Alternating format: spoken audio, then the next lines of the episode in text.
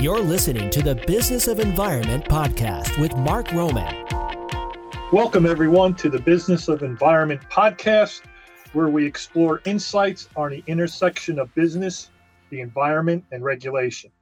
I'm your host, Mark Roman. And today we're, we're, we're going to start a series of episodes on, on how to maximize your investment in an environmental consultant. Joining us today to, to help us with this topic are our members of Envision's senior management team. We have John Weakliem, our senior geologist, and Mark DeGregory, our senior environmental scientist. Both John and Mark have over 25 years of experience in the environmental field, and, and both are intimately involved with Envision's project work, interactions with regulators, and most importantly, client relations. Welcome, John and Mark, to the Business of Environment podcast. Thank you, Mark. Good morning. Thank you, Mark. Okay, so today's topic's pretty interesting, and it's really topical to anybody, whether you're retaining a consultant to address an emergency, or or you have a consultant managing some some routine issues, or or even a specific project for you. This series of podcasts will lay out a roadmap to follow for you to really get the most out of your relationships with with your environmental consultant. Now, for this episode, we're going to review what you need to do before you even hire an environmental consultant. And we've distilled this task down to four questions that you need to answer. Now, remember, at Envision, we are consultants. And, and so we're letting you in on a little secret to our industry. We're, we're tearing down the proverbial curtain, if you will, to let you in on a little secret when it comes to consulting. When you initially retain a consultant, an environmental consultant to help you out with an issue. Most of our time as consultants and most of the money that we charge you are expended to find out the answers to these four questions. You see, it doesn't matter what type of environmental health and safety issue you need to have addressed at your facility. All consultants need to know and understand the answers to these four questions. This builds an initial foundation of understanding for this consultant relative to your, your facility. And it also helps the consultant to determine the best way to address any environmental health and safety issue at hand. So essentially, by addressing this information up front before you even retain a consultant, when that new consultant comes in for their initial meeting with you, you'll have the answers to these questions at hand. So you'll eliminate all of that upfront work that that consultant's will be prepared to do and will be charging you for. So by eliminating these things, the, by addressing these these questions and eliminating the need for that consultant to find out this information, you share that information with them, and now you can have your consultant jump right into the problem at hand. So, John, why don't you address the first question that that our listeners should should address? Well, the first question is what does your facility do? Make sure that you can provide details on the raw materials used, the finished products, and the waste products uh, of your process.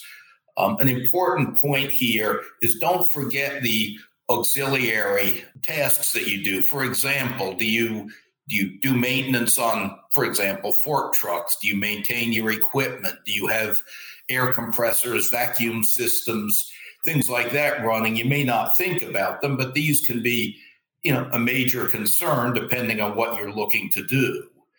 You know, and again, the more the more information you can provide up front and early, the easier it's going to be for your consultant to provide, you know, good services, you know, give you give you what you're looking for, really. Yeah, and John hit on a, really important aspect is is details, uh, and you know, so so get a handle on how much of a raw material do you keep on site, and how much do you consume as part of your production, how much waste is generated as part of your production, and what are those what what type of wastes are they? Are they hazardous, non-hazardous? Are they universal waste? What are the waste codes, so on and so forth because that information is important. It's a basis for a lot of determinations that we may need to make as part of consulting. You know, for example, what kind of permits you may need. It's all based upon what you're what you're doing at your facility. Another point on that that's related is, you know, while we're consultants and we've, you know, probably worked at very similar plants or facilities as yours, you are ultimately the guy who knows most about your facility. Or if you aren't, you know who does know more. And sort, you know, sort of along the same lines with, um, you, you, know, having a grip on what's being used, what's being generated. You know, a lot of regulatory programs uh, are driven by uh, the actual uh, you know hazardous substance lists, whether that be federal or state, and you know having a, a really firm inventory of everything uh, that's being used on site uh, is an important uh, step in that that could drive whether certain uh, rules are applicable to you, whether you're over certain thresholds for quantities of chemicals. Sometimes they're in aggregate. So to have a really firm grip on everything that's on site and, and the quantities uh, of each uh, that could um, you know determine whether you you know either certain permits are applicable or certain reporting requirements are applicable to your facility. Okay, uh, Mark, why don't you jump into question two? Okay, um, how how does your facility do the things it does? Um, make, make sure you're able to provide details on what processes are involved in all um, aspects of facility operations. It just walking yourself through the various processes at a facility. And, and, you know touching on what john said that uh, with uh, the first question you know that even includes you know your various maintenance processes. Th- this could be you know you know sort of a, a, second wave of identifying not only what materials are being used but also um, just the throughput of certain materials. How many times a you know piece of machinery might put through a product that that could determine that could even uh, relate to you know air permit applicability, um, but also importantly would be uh, really give you a clear picture on all right these processes might have this particular uh, safety issue. So from you know process safety management standpoint, it may be helpful getting a, um, a grip on you know where you might have some some vulnerabilities uh, as you think that process through. Another thing that sometimes that's worth thinking about in in this is you know not only how you how your facility does things, but where does it do things. Sometimes, um, and this may be letting a little bit too much of the curtain up. You know, when we go into a facility, we look at basically the, the flow of material through it. Okay, you're bringing in these materials, oil, chemical products, whatever, at one end of the facility, and then they move through the facility with certain processes happening at certain places, and then you have finished product going one way, wastes another way, and you know that's sometimes a very useful framework to just look at the overall, you know, the overall picture. And by going through this exercise of answering these first two questions, many benefits come out of this. One is you get to understand and know your facility that much more. Okay, you're you're going to discover things that you never realized existed there before, and you're going to have a, very, a better thorough knowledge of what you do and and how you do it, and what do you use. And as you go through this exercise, also you're going to come across materials or operations that are questionable and you know do you really need them? Or for example raw materials that are no longer used in in your your production you know why do you still have them there? You can start to get rid of that and get rid of these excess materials and chemicals that are sitting around really just occupying space at your facility. So by going through just questions one and two you're going to have a, a more efficient operation in the end because you're going to better fully understand your operations and really trim fat off of the overall aspect of your facility as you progress through this exercise. Um, guys, anything else to add to one and two? The other, the one thing is this is I, I don't know as I'd say it's an iterative process, but as you go through this process, you know, as Mark alluded to, you'll start seeing areas where, gee, maybe I don't know this as well, or, you know, why are we doing things this way? It really, you know, you'll find you may have to step back and say, well, let me check on that. But again, doing the upfront legwork will make life a whole lot easier, quicker, and cheaper. Okay. And let's jump into uh, the third question, which is what you already have in place to help address your environmental health and safety issues. Now, in, in this this task, you, you really need to make sure you identify and, and provide details on any existing permits, programs, policies, licenses, certifications, etc. Any, anything along those lines that you already possess at your facility. In addition, make sure you identify and provide details on any other existing systems that your facility utilizes. And they may not necessarily be associated with environmental health and safety, but they can sure as heck help you out with addressing your environmental health and safety issues. One such system comes to mind. Recently, we had a client who, who was going through the process of, of obtaining an air permit. And as part of the uh, permit application, they had to do an inventory of raw materials on site. You know, how much do they have? How much do they use? And our contact initially started to physically do that that task. You know, going out to the warehouse and and counting materials they already they, they, they have staged out there. But their warehouse manager pointed to uh, a system that's already in place, which is their procurement inventory systems, where it tells the uh, warehouse manager, okay, this is how much I have of item A in the warehouse. And because we're using item A at this frequency, I should order some more of item A so that we don't run out of it.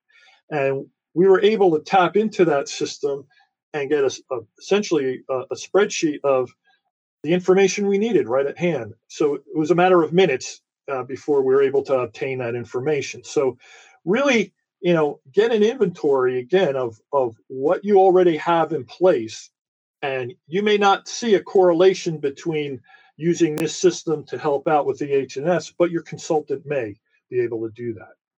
And and just going through that process and providing your consultant with that information, it could actually could actually even uncover um, some of the items that we discussed in, in questions one and two, and there could be additional additional issues that arise from going through that step. One one point on on this, especially in, in regards to permitting, is I'd recommend getting hard copies of the permits that you have and any related records to the permits. For example, a permit may well have inspection requirements provide your consultant copies of the inspections. Obviously, if you can't find the copies of the inspections, well, you've identified, you know, something that needs to be corrected. But again, permits will have all the requirements that you have to meet listed there in black and white. So, you know, that way with the physical copy of the permit, you know, there's no questions, there's no gray areas. And, and, along the lines of what John just said about the you know hard copy or physical copy of the permit, also maintain a copy, a complete copy of your application that you filed for that permit, because it's in the application where really the nitty gritty exists, right? That's where where the information is filled out in detail, so that the when the regulators review the application, they make a determination of what type of permit and what should be what conditions should be included in your permit. That's where they they get that information. So that is extremely helpful for the consultant to understand why do you have that permit and why are these condition why do these conditions exist it might also help identify if um, if the uh, conditions of the permit don't really jive with what you've conveyed about what the facility does uh, it may be a, a, red flag where there have been changes in the process from when the permits were issued uh, that might require you know updating or a different look and may uh, subject you to additional requirements or or maybe um, uh, less requirements. Yeah, and, and permits is a is a future topic that we'll spend some time on with the podcast because the, the important thing regarding permits is that permit has to represent what, what's going on at your facility at any given time. And it's your your responsibility to make sure your permits uh, are evaluated and modified if necessary whenever changes occur at your facility you know and and mark brought up a great point there. If, if, if changes do occur at your facility, you need to make certain that, you know, do those changes require you now to modify any of your existing permits? Do those changes now require you to obtain a permit if you didn't have a permit? Or maybe those changes came about and, and now you don't need a permit. So it's, it, you know, that responsibility falls on your shoulders that uh, you need to continually evaluate and and have knowledge of changes at your facility and determine how do they affect your existing permits. So the last question here kind of incorporates the previous three. And and the last question is what is it that you don't know about your facility as it relates to environmental health and safety issues? So you know, to answer that question, you, you, you may listen to that question and, and say, well, how the heck do I answer that? Well, the first answer that you can jot down to that question is, you know, why are you calling that consultant in? Uh, why are you retaining that consultant? You know, is there an issue going on at your facility that you need, you think you need help with? And that's your initial answer is, is to that question is here you're bringing you're bringing in an, this outside expert to help you out here. Why? Is it because you think you may need a permit or you you had a release at your facility? You know, how do you manage something? Uh, you, did you have an accident at your facility and you need an, uh, to investigate that accident? That's initially the, the first answer to this question. And then as you know, you meet with your consultant, more answers can come out as, as you start discussing with that consultant what's going on at your facility and the answers to questions one, two, and three. As you think that through, it very likely can lead to identifying where that particular issue may dovetail with something else uh, in your process that you may have already thought about in answering the previous questions and say, oh, geez, you know, this is um, uh, one other um, item where I could use some advice from a consultant. Um, you know, it just it, it, could it could get the thought process going where um, you, you, realize there's a uh, maybe some other um, areas where uh, you know, there might be some weaknesses that, um, you know, or, or questions that uh, sort of need the uh, uh, professional interpretation. The, the those first three questions, the the you know, getting those answered and putting that information together can often point to areas where you know you look at something and say, you know, I don't know, and again, that may point you know your consultant to an area that needs attention. It may point you to an area that needs attention. It's you know any modern facility is usually a pretty complicated place and there's a lot of different processes going around and they do change with you know with time and so forth. And um, you know it, it it takes effort but it's uh, if the effort's done early on and as complete as possible it saves a vast amount of time money frustration all around. Yeah, and and as you review these questions and answers with your consultant in your initial meeting, your consultant may will start to understand what your facility does, how your facility does it, and and what existing permits, programs, licenses, and so on you have. And right off the bat, if, if the consultant you've retained is an experienced and thorough consultant, a knowledgeable consultant, right off the bat, they're going to start seeing, oh boy, you know, you may need a stormwater permit here, for example, uh, or you may need an air permit here, for example, at your facility based upon what you're doing. So having this information up front is, is beneficial.